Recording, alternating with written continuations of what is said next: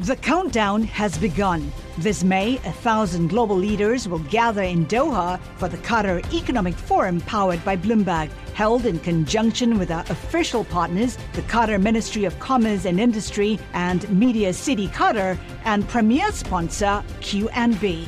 Join heads of state, influential ministers, and leading CEOs to make new connections and gain unique insights. Learn more at QatarEconomicForum.com.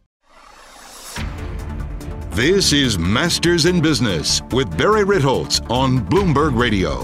This week on the podcast, Chris Whalen, chairman of Whalen Global Advisors and an old fishing buddy and friend. Chris knows more about the details and back offices of banking and mortgages and credit than just about anybody I know who's not currently running the Federal Reserve. He has a fascinating background and family history. Uh, it was through Chris that I got to meet Paul Volcker. It was through Chris that I really learned a lot about how the Federal Reserve works, how the mortgage market works, how the securitization uh, market works. Decades ago, in fact, when I was researching uh, Bailout Nation, a lot of his work found its way into some of the endnotes uh, in that book he is really a wealth of knowledge when it comes to uh, this area of finance. And if you are remotely interested in securitized products, mortgages, banking, uh, and banking analysis, uh, you're going to really enjoy this conversation. So, with no further ado, my conversation with Christopher Whalen. This is Masters in Business with Barry Ritholtz on Bloomberg Radio. It is still a shelter and home edition. And for this week, I brought a very special guest, Christopher Whalen. He is the chairman of Whalen Global Advisors and has a long and deep background in the financial sector, working at such firms as Bear Stearns and as a researcher for the Federal Reserve. Chris Whalen, welcome to Bloomberg. Hey, Barry, what a pleasure. So let's start out with a little bit of your background. I know you as a bank analyst and uh, M&A specialist, but let's go back to when you were at Bear Stearns. What were you doing at Bear, and how is that related to your work at the Federal Reserve? Well, I I grew up in Washington. My parents, Joan and Richard Whalen, were some of the most interesting Republicans uh, operating in, in the town. And it was a Democratic town in those days, Barry. The Democrats still ran everything. Um, but that's how I got to know Fed chairman, people like Paul Volcker, Arthur Burns, Alan Greenspan. They all came to mom's parties. In fact, if you didn't get an invitation to Joan's Christmas party, there was something seriously wrong with you. So I grew up in this very political household, went to college, went to Villanova, and then when I got out, I worked for Jack Kemp for a couple of years on Capitol Hill, really learned the right. Two brilliant editors used to just pound us because we had to report on different committees. And I eventually ended up moving to New York, and I was a management trainee at the at the Fed in New York. I worked in uh, bank supervision first for uh, Jerry Minihan and Bill Rutledge, and then I went across the street and worked in foreign exchange for uh, Gretchen Green and Terry Checki, one of the great uh, Fed officers of his age. He he was responsible for foreign, so all the other central banks would talk to Terry. Uh, in fact, he was probably the only person in the building they would talk to. So that's kind of where I got my start. And then I went to Bear in London, fixed income trading and sales. Uh, worked with David Setcham and Joey Calvo and a whole bunch of great people who are now at RW Pressprich, special situation uh, fixed income shop here in New York. So that's really so, where I started in credit, and I had to learn about banks. Obviously, I went to night school for accounting. It was very funny in those days because New York was empty, Barry. In the '80s, there was no one here. You know, especially well, in the early '80s for sure. Oh God, yeah. we used to go to the Raccoon Lodge, and there would be bikers parked up and down the street. You know, two blocks from City Hall, middle of the night, and there'd be no one there. No one. That that's amazing. That that's amazing. You you mentioned Joan's parties. I recall a party of yours. I believe it was election night in 2008. And that was the only time in my life I got to meet Paul Volcker. Was sitting in your kitchen telling jokes about the Bush administration with Tall Paul. The fact that I Yeah. got Paul to laugh is one of the highlights of, of that decade for me. Yeah, he, he he was a great great guy, and he did have quite a sense of humor. Um, he was a member of the Lotus Club, so I did get to see him a couple of times there uh, before his passing. But he was just a, a, a lovely man. There were times we disagreed on things, but I always came around to his point of view because he he was such a real guy, and he was grounded in in reality. He he reminds me a lot of what my dad said to me years ago. He said, "Chris, the task of this generation is to pass the bubble on to the next generation intact," and that's what Paul Volcker did. I asked him once about the banks. I said, "Paul, why did you let this in 2017, uh, which is where that picture I put on Twitter came from?" And uh, we had gone to lunch in this little cafeteria right there in Rockefeller Center, where he used to go and you know get his lunch every day. It was very modest, very nice. Uh, and we're sitting there, and I said, "Look, why did you let the banks do off-balance sheet finance? All of these bad things happened subsequently, right?" And he said, "Well, they were broke. What else was I going to do?" so, you know, he was just such a, a, a sweet and I think very committed public servant, and I always respected that about him. But he was a family friend, which is why I never asked him for anything. What about some of the other um, Fed chairmen that you had relationships with? What can you tell us about Arthur Burns or Alan Greenspan or anybody else on the uh, FOMC that, that stands out in your mind? Well, Arthur Burns was a very sweet, uh, self-effacing man um, who my dad got to know because Pop was a speechwriter for Richard Nixon, and he left uh, the Nixon campaign just as Nixon was going to the White House.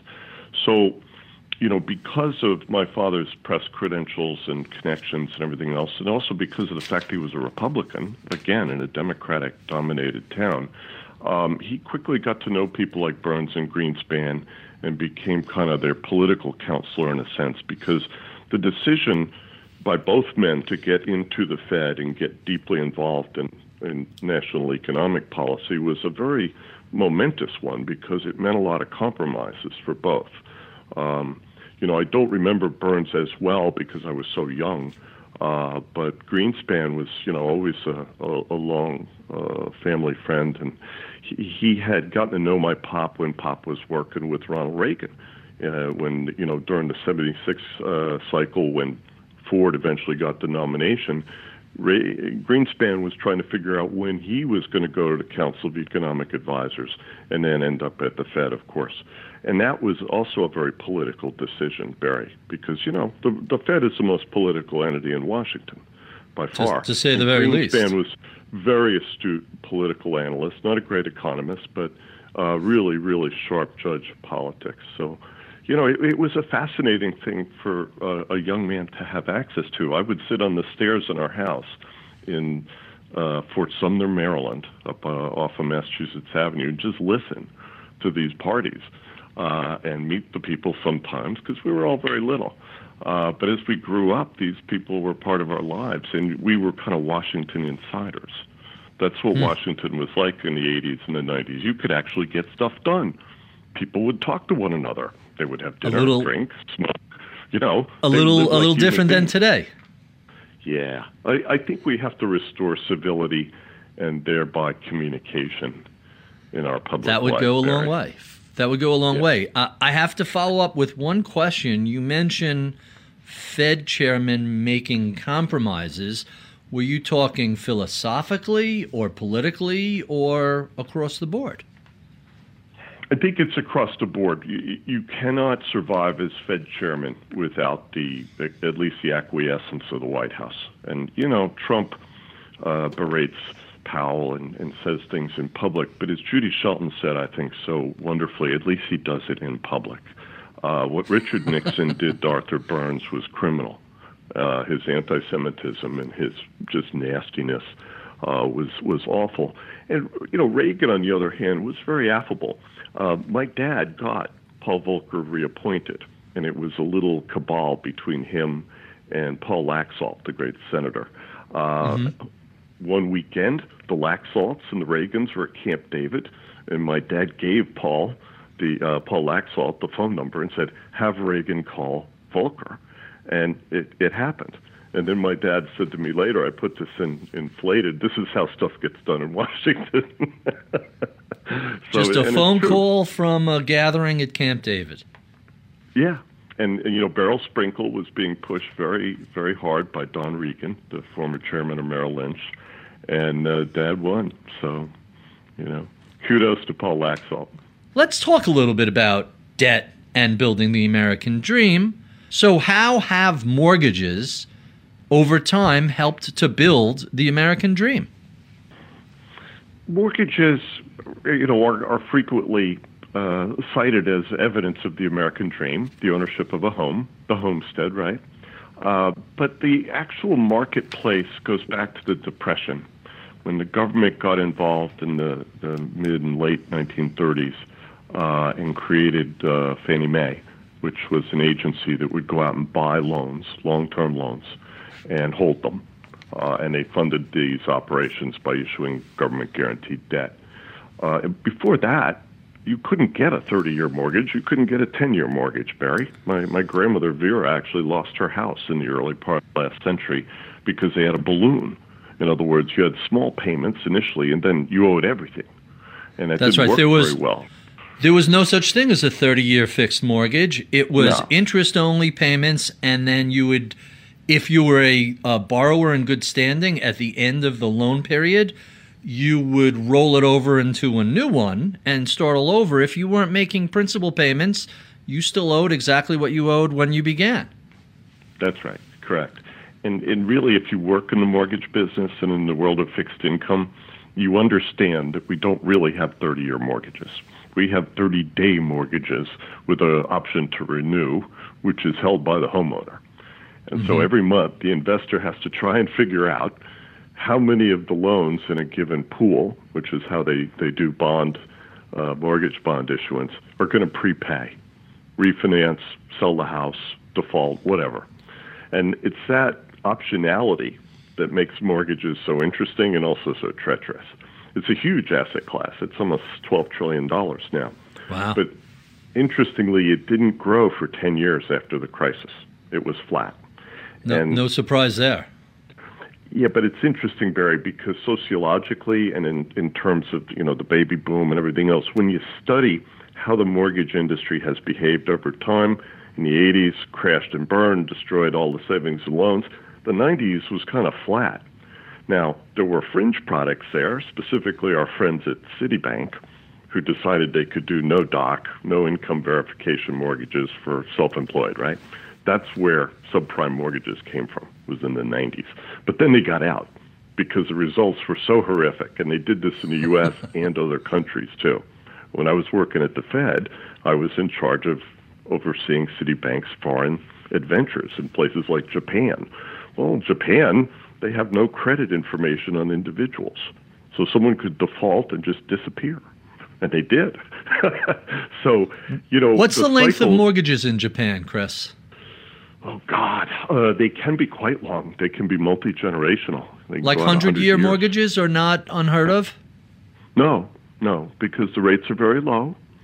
And so what happens is if a young couple is getting married, the family will typically pool their resources go buy them a house, and if they need debt, they'll pay it off as fast as they can. You know, you may have heard of uh, stated income loans.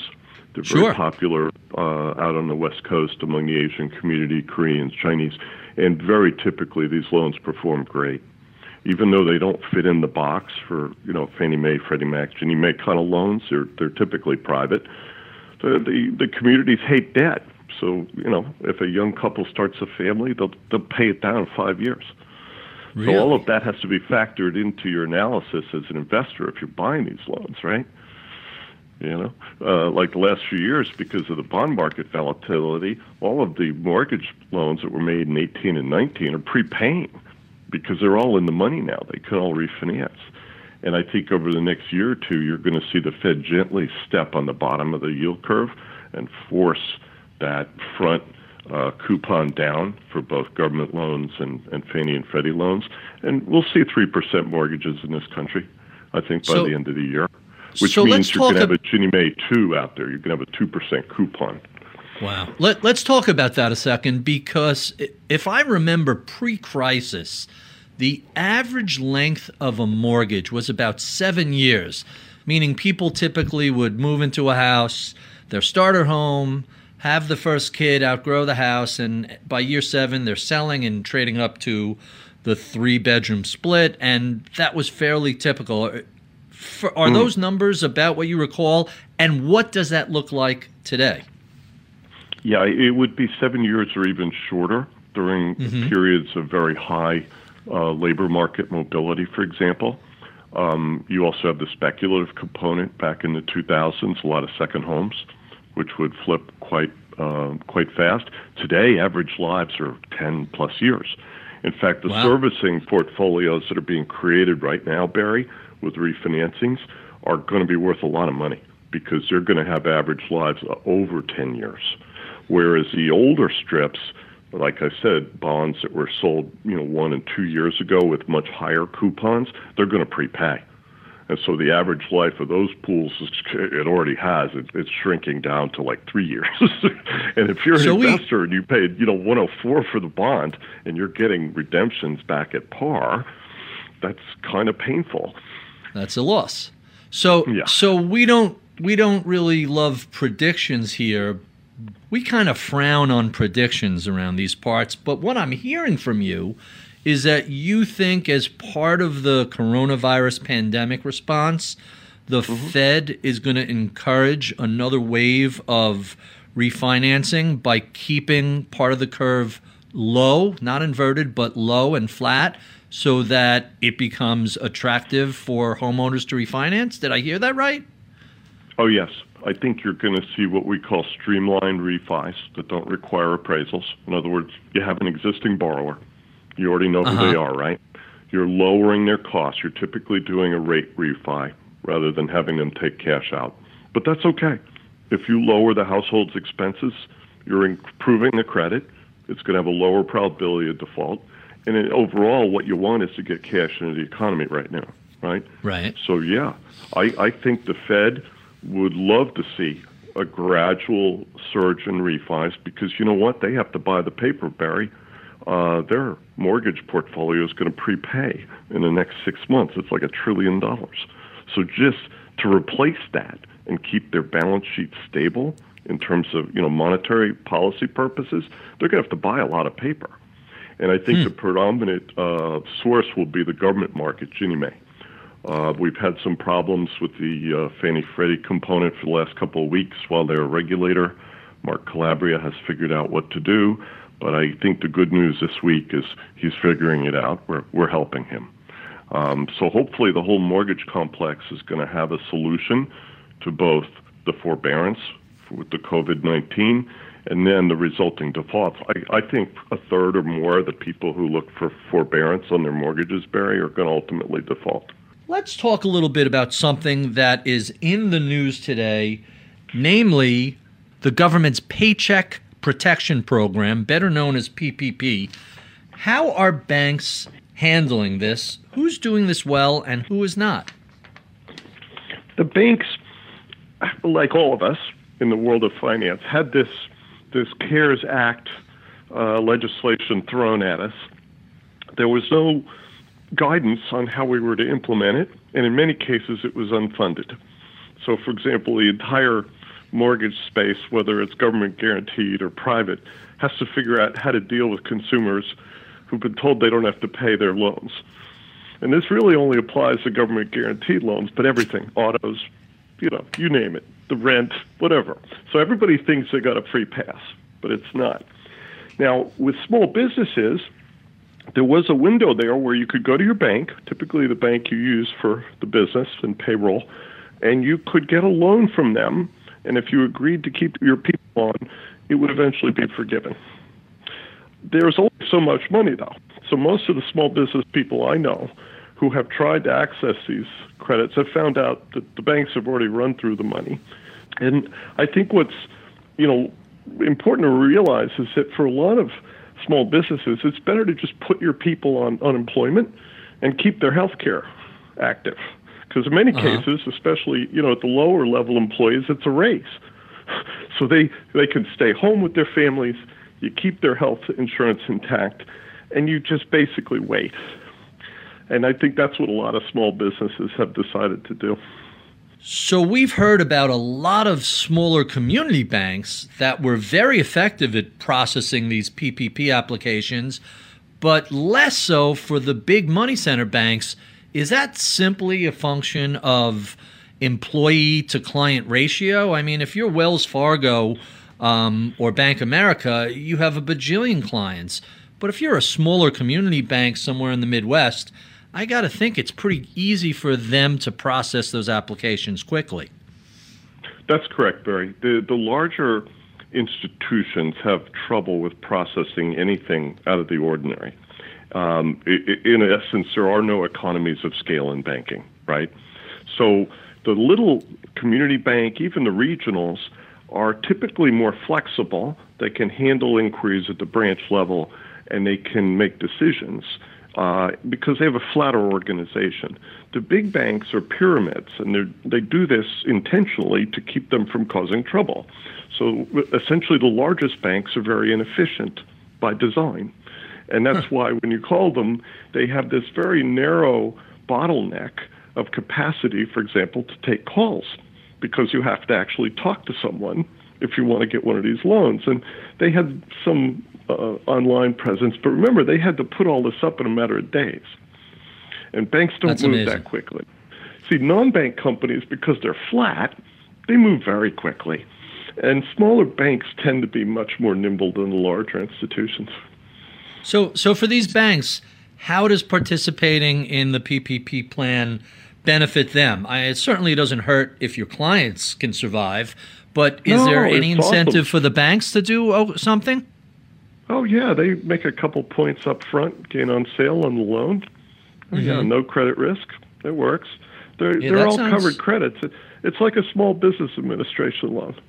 The, Mm-hmm. the banks have a nice little bump in the front because they typically will sell those loans, or they can keep them in portfolio if they want. But they have a number of incentives to, to do the business. Believe me. What kind of bank was best positioned for this COVID 19 crisis?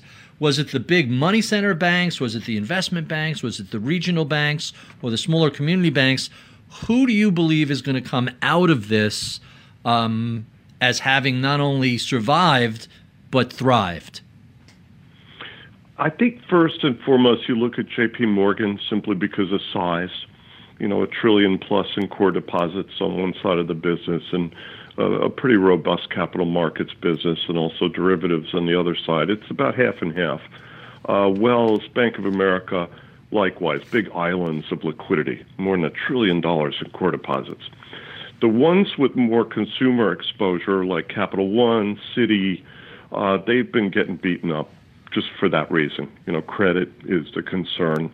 And in the investment banks, in- interestingly, Morgan Stanley during the sell off was the outlier in the whole group. Their credit default swaps were trading, you know, more than 200 basis points over the curve, which is a lot. I'll give you an example. Before the crisis and the sell off, kind of beginning of February, most of these banks were at 40, 50 bips over the curve for five year credit default swap insurance. So they, they all widened, and Goldman, Morgan Stanley, you know, American Express, they got beat up.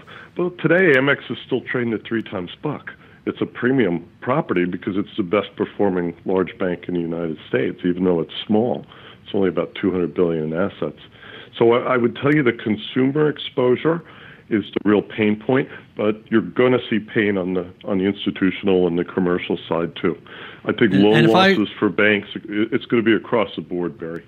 If I recall correctly, Capital One is now the largest credit card issuer in the country. Is that right? Yes, they rolled up several uh, monolines, you know, 10, 15 years ago, and it's primarily a credit card issuer, pretty high cost of funds, but they're very efficient. They've gotten into some other areas that got them in trouble, like oil, which was kind of surprising. I, I think people were taken aback by that. But the reality is, you know, these monolines don't do so well. They need to broaden their business, and Capital One has not been very good at Main Street banking. They bought a couple of retail banks for basically for the funding. Um, but they haven't developed those businesses. In fact, if anything, they've shrunk them down. So they have consumer, which is very nice, very high spreads, and then they have a capital markets business that uh, unfortunately has been in the headlines recently. so you mentioned roll-ups and some M&A activity. I have to assume that in 2020 that's completely dried up or or is there still things happening behind the scenes?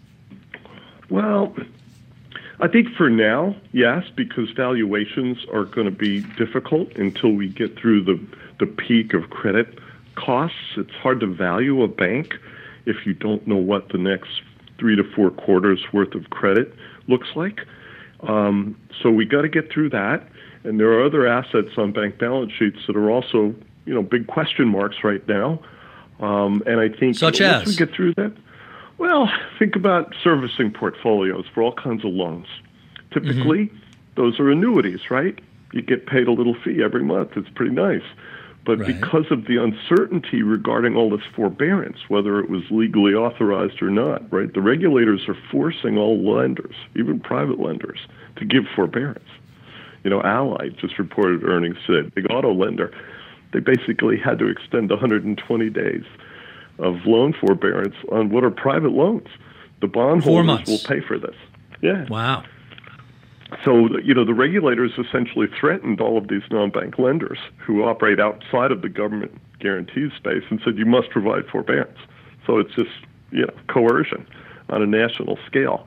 And uh, they'll get through it. We have to figure out what those loan portfolios are worth now. How many of the people who ask for help are going to get back on track? That's the key question, because then you can value the portfolio. The countdown has begun. This May, a thousand global leaders will gather in Doha for the Qatar Economic Forum powered by Bloomberg, held in conjunction with our official partners, the Qatar Ministry of Commerce and Industry and Media City Qatar, and premier sponsor QNB. Join heads of state, influential ministers, and leading CEOs to make new connections and gain unique insights. Learn more at QatarEconomicForum.com. So, what do you think will end up happening with all these lenders who suddenly have a four month hole in their revenue, um, or at least their cash flows? They're still owed that money, it's just kicked down the road a little bit. In theory, yes. If the consumer cures, and for example, and this is private, by the way, there's no government mandate here as to how you fix this, could say, well, we'll push those missed payments to the end of the loan and we'll modify the loan. Okay, just contractually. That's reasonable. We won't buy the loan back from the bond investor. We just leave it because that makes life a little easier. Same thing with the mortgages. They would ideally like to leave those mortgage notes in these pools to back all these securities because when you buy it out, you have to buy it out at par. It's a lot of money. If you're talking about a couple months' interest payments, given how low rates are right now, Barry, that's manageable. And in fact, uh, the regulator for Fannie and Freddie just came out and said, you guys have to advance for four months, and then we'll come and reimburse you. So we're starting to get some clarity on this, right? But for private investors, private mortgages, commercial mortgages, you know, multifamily, all of this stuff, if it doesn't have a government guarantee, then the bondholders will pay. The servicers get reimbursed first, by the way. If there's missed uh-huh. payments, they get their fee. The bondholders basically have to wait. So that's that's how it'll work. Back of the line. Back of the line. The AAA's are in front, and then the lower tranches in these deals, there tend to be several. Those are the ones who will take the pain. So, Chris, let's talk a little bit about the current state of the economy. I don't think many people would deny that we are in a recession today. How bad is it, and how deep and long can this last for? I was on a call yesterday with a bunch of my mortgage buddies, a lot of economists, um, you know, Mark, uh, uh, Sam Khater from Freddie Mac, and, and people like this, and they really do excellent research on the demographics, if you will, of housing. And then you looked at bank earnings. What were those provision numbers from J.P. Morgan and Wells Fargo telling us? And it's telling you that the bankers expect a pretty large wave of losses in the next couple of quarters. So when I look at GDP estimates of down 30 in the second quarter, which is what I was hearing yesterday, uh, I kind of step back as a bank analyst and I think to myself, this is going to be worse in 2008. Um, to me, I think we will have destroyed a lot of the small business service sector that was so important as a source of marginal employment in the United States. People, you know, look at New York, Barry. The entire entertainment industry is gone. Hospitality, restaurants, all of these, you know, areas that were important for, for not just for people generally if they needed to find a job or you know younger people who came to the city who were trying to get involved in you know some career that was the first place they would look for a job and the, and these people have left I, I think it's going to be very interesting to see the numbers for New York City in the next couple of quarters because I suspect a lot of people went to live with mom and dad. Hmm. Anecdotally, we're hearing uh, a lot of people who have an op, a, a second place to live, either a beach house or a second property, or if they're younger, with their parents or siblings. They've they've fled large parts of Brooklyn, half the Upper East Side and Upper West Side are supposedly empty. I, I haven't been back to the city since this started, but from what I'm hearing from people who either live or lived in the city, they are sheltering outside of Manhattan. Are you implying that that might become a permanent situation? Because people talked about that post 9 11, but we really didn't see whoever left was very quickly replaced by a younger person. Do you think this changes the dynamics of urban density and people living in cities? Well, I think it's going to change the business dynamics in New York for a while because in you know in 2008 and after 9/11, um, yeah, we had to hunker down, but then the economy restarted. We didn't have uh-huh. to distance from ourselves physically. We didn't have to to deal with all of the aspects that that implies. So I think when you're still worried about vulnerable populations and you have to protect them, that means that you're going to try and let the economy restart to a degree. But I don't think you regrow these service businesses back overnight, Barry. They've been decapitalized. And even if they were helping their employees with the federal money, they still may not survive because they're going to be facing a diminished revenue stream coming coming back you know, what, what if we have to take half the tables out of the restaurants, right? Right. If people what are you doing? What are you doing a Broadway theater where you're shoulder to shoulder, Precisely. front and back? Are they gonna Are so they gonna sell think, Hamilton you know, tickets with 25 percent of the audience as 75 uh, 75 percent missing? You know, we just went through Passover and Easter, right? These were typically times when Europeans, Latin Americans would all go to New York for a week with their families. Right. They're not here now. You know, there's there's only New Yorkers in Central Park right now, and it's it's a different scene. In fact, I've been riding my bike around the city. I go all the way down the South Ferry and back because there's no traffic. How, how empty crazy. is the city compared to uh, oh. what it was like post 9/11? It's more empty than that. Very little traffic, oh. although it is slowly, slowly starting to increase. You can see that there's more people moving around. I, th- I think this is going to be a profound economic shock to a lot of big cities that are used to trying to attract people to come in. Hmm. That's going to Quite be a big change. So we've had this enormous monetary response from the Fed. They took rates to zero. They announced they were going to add $2 trillion more in uh, lawn furniture and various uh, high yield paper. Whatever, whatever they can buy, they're going to put on the balance sheets. We've also had a, a, a at least over the short term, a two trillion dollar fiscal stimulus. How does this response compare to what we've seen from crises in the past? Well, the federal response in the 30s was large, but it it didn't really do much. In fact, it faltered, and then World War II kind of saved us. Um, in 2008, you had the financial response, obviously, to catch some of the banks. Um, but the industry more or less cleaned up its own mess, and the economy healed itself. I mean, the thing I always remind people of, Barry, is the fact that we still have a private bond market in this country, and we have a market for different types of assets, is so important because it restarted by itself. The auto sector restarted by itself in 2009 because those were fully secured deals. But today, given the hit that global auto has taken, for example, and you look at sales volume estimates and everything else going forward, you know, I, I think the whole credit of this industry has changed. Even the exemplars like the Toyotas and the Daimlers, nah, they've taken a hit. I think you'll see consolidation. By the way, back to your point about M and A, definitely, because uh-huh. we have we In have too many sector. automakers. Yeah, if we're doing 11, 12 million units next year, you're going to see M and A. That's way Is, down uh, from the post-crisis peak of about 17.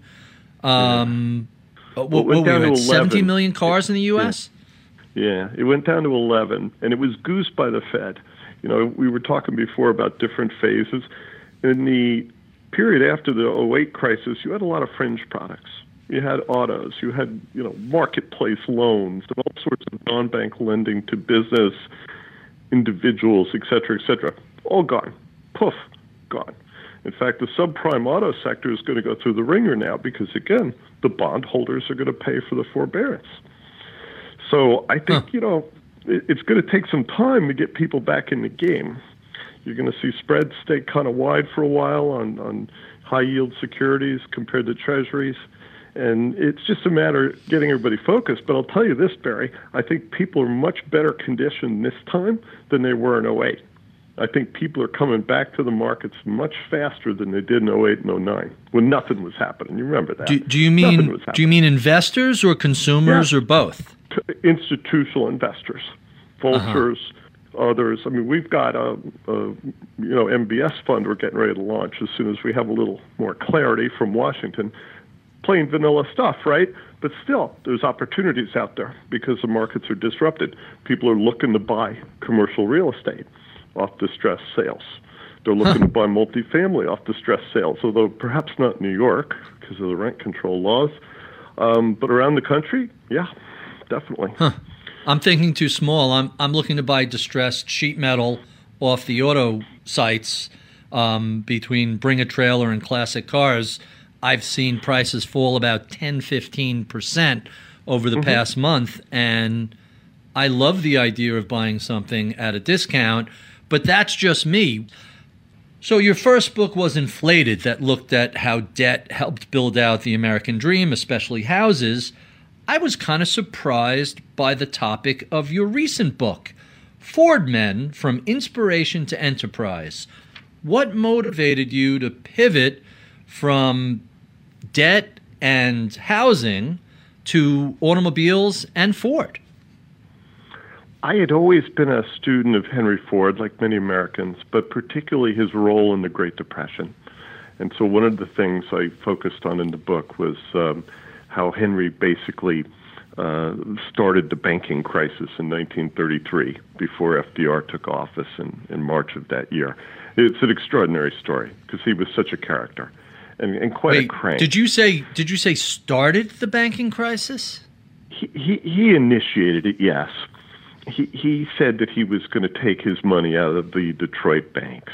And when the governor of Michigan found out about this, he declared the bank holiday in Michigan in February of 1933.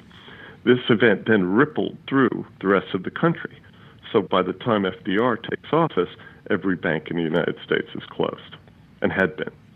Uh, the Detroit banks were really important in those days. Henry Ford was the biggest cash depositor in the country, and he ran the whole company on cash out of his pocket.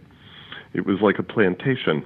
So I got into Ford, you know, first and foremost because I am a student of that that era, and then I I had been a, a contributor to the Washington Times magazine. Uh, Insight on the News, and I had written a whole series of articles about the Explorer rollover, which was quite a mess. It was really the the beginnings of giving teeth to consumer regulation in the United States. If that had happened today, a lot of people at Ford would have gone to jail for what happened Really? with those vehicles.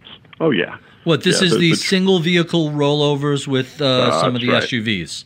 Yeah, I The recall that. Well, the Ranger, and the you know the Bridgestone, Firestone tires. Um, Right. It was quite a mess. take take a, a big big vehicle, raise it, uh, give it a short wheelbase, and uh, that is not a recipe for stability at high speeds if you have to suddenly cut the wheel. No, it, it didn't work. And there, you know, it was an interesting episode. But what I tried to do with Ford Men, uh, just in terms of the overall book, Barry, was remind people of the rich literature around Ford, people like John Kenneth Galbraith and many others who wrote about the family. And they were such a remarkable family. It was really the first transformational business fortune in American history, more than steel, more than these other types of uh, fortunes that have been made in the past. They made things, they made cars. But interestingly, the first parts were built by the Dodge brothers because they were the first great parts makers in the United States. Both of them died in 1921 of the Spanish flu.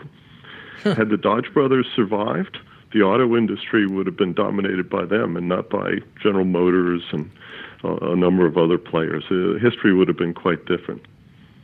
So by the time we get to something like Ford versus Ferrari, that's 30 years later. Oh, yeah, Billy, you know, Henry the Deuce, Henry Ford II had taken over, and they they were still uh, an also ran compared to GM. They were typically compared to Chevrolet. That's how small Ford was. Wow. Um, but they still uh, you know, had a lot of staying power. And as I've always said, God clearly loves the Fords despite their many sins, uh, because somehow they avoided default. Right. in in 09 10, they were the only U.S. Oh automaker. God. Didn't need to be restructured. Well, they couldn't be restructured. As I, as I talk about in the book, Goldman Sachs had already helped the family take money out of the company. And if they had been restructured, then the special voting stock held by the family would have gone and they would have lost control. So there's huh. all these little nuances, and Goldman Sachs is a very important part of the Ford story. It was their design of the Ford Foundation when the Ford family gave most of the economics in the company to that entity and retained most of the vote in this asymmetrical uh, share transaction that Sidney Weinberg created along with the lawyers for, for Edsel Ford uh, that saved the company from the taxman because huh. FDR hated Henry Ford, and he had passed legislation in Washington specifically to kill the Ford fortune. And so Goldman thwarted that intention. And now the Ford Foundation is a couple of billion dollars and, and still, oh, yeah. uh, still active. Well, when they did the IPO for Ford after World War II, uh, the foundation was the only seller of shares. They didn't have to raise money for the company because they had plenty of money. These are the work at home abbreviated version of our favorite podcast questions. And let's just start with streaming. What are you streaming these days? What are you watching on Netflix? What are you listening to in podcasts? What's keeping you entertained? I am watching old movies with my beautiful wife, Nicole, who's a recent uh, naturalized American citizen. So we're filling in some of the blanks with her. And uh, I stream a lot of music. I spend my time reading, Barry you know, like you, I, I basically have to consume stuff all day. I watch Westworld. I watch a uh-huh. couple other things on TV. Um, but give us a couple it, of really. old movie titles for, for the youngsters who may not be uh, familiar oh, with it. well, yeah, we just watched Volver uh, with Penelope Cruz, which is stunning. I I, I, I love that movie. So uh, when you say old, you you that's not really old. No, but look, Ben Hur uh, That's the agony old. and the ecstasy, okay. Uh, the Ten Commandments we just did. So we're having a lot of fun. so, so you're working your way through the 30s and 40s, along with the Ford and, and the post Depression era in your I to in your view. Buff guys, you know, the girls want buff, right? So they, they like Charlton. Charlton was a good-looking guy. Who are your early mentors? Who helped to shape your career? Oh boy. Well, my father first and foremost, who taught me how to write with a yellow pad and a pencil. Um, and I think um, a number of editors over the years, Terry Hauser and Carl Flock at uh, Legislative Digest, uh, the folks at Barron's, all the editors at Barron's, Tommy Donlan. Uh, I wrote many editorials for him. So, as a writer, those were the people who really pounded on me and said, you know, editing builds character right? you you know all about that working with Bloomberg as much as you have. Um, I, I, have to tell and, you, I wrote one editorial for Barron's called "A Memo Found on the Street" that I thought was brilliant when I handed it in to Tom Donlan. It was sixteen hundred words, and mm. he showed me how to take a scalpel and remove everything that wasn't lean sinew. And what came out of that was 700 tight words and he blew me away as to how strong a good editor can make your writing. Oh no, that's quite right. That's quite right. Um, and you know, the other people in the financial markets. I've had so many teachers. Uh, Alan Boyce, who taught me about mortgage servicing rights. Uh, the guys at Bear, uh, who taught me how to do deals. You learn how to do deals by working on deals late at night. Um, you, you, mentioned so, you mentioned reading. Let's talk about your favorite books. What books uh, have you been staying occupied with during this uh, lockdown? I just finished Dark Towers about Deutsche Bank, as you can imagine. Mm-hmm. Uh, David Enrich, Dave, fabulous yep. book. He wrote um, the book on uh, on the lab, on the LIBOR scandal. The LIBOR scandal talks a lot about President Trump and, and how he survived. The guy's got amazing grit. The fact that he was able to bluff his way uh, through all those situations, you got to hand it to him. Nine He's lives for sure. Oh Give us God. another title. Uh, you know, I, there are a lot of books I want to read. I just don't have time. I've been reading legal documents for the past three weeks, trying to well, get a uh, liquidity facility in place for the independent mortgage banks in Washington. So that's taken a lot of my time. And then, what's you know, the book on the top banks, of your wish gotta, list? Oh my! Well, I want to go through George Moore's book on uh, banking. I uh, I desperately want to go back and reread uh, some of my George Orwell because uh, it's very timely now. Uh, and then you know there were a couple of other things that I I have on the the pile. Uh, I did go through Red Notice, Bill Browder's book about Russia. Recently. I heard that was that really was, interesting.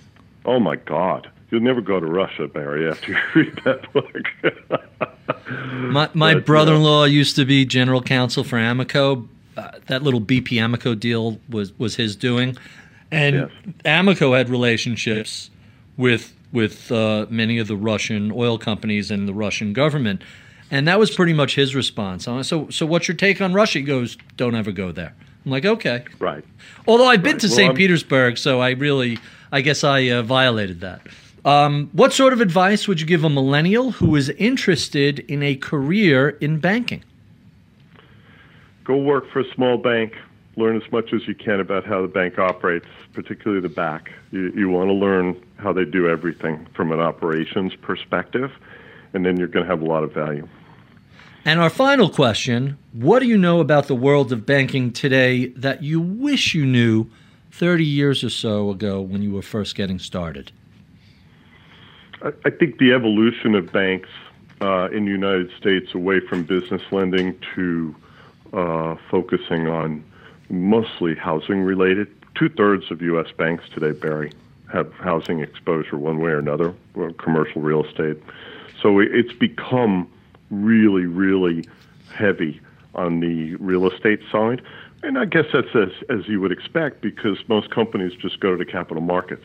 They don't have to go to a bank. So that's a big change. We have been speaking with Christopher Whalen. He is the chairman of Whalen Global Advisors and author of several books, most recently, Ford Men From Inspiration to Enterprise. If you enjoy this conversation, well, look up or down an inch on Apple, iTunes, Spotify, Overcast, wherever your finer podcasts are found, and you could see any of the previous 300 and something conversations we've had over the past five and a half years. We love your comments, feedback, and suggestions. Write to us at MIBpodcast at Bloomberg.net. You can follow me on Twitter at Ritholtz. Check out my daily column on Ritholtz.com or see my weekly Bloomberg column at Bloomberg.com slash opinion. I would be remiss if I did not thank the crack staff that helps put this conversation together each week. Atika Valbrun is our product supervisor. Michael Boyle is our producer. Charlie Vollmer is my audio engineer, and Michael Batnick is my head of research. I'm Barry Ritholtz. You've been listening to Masters in Business on Bloomberg Radio.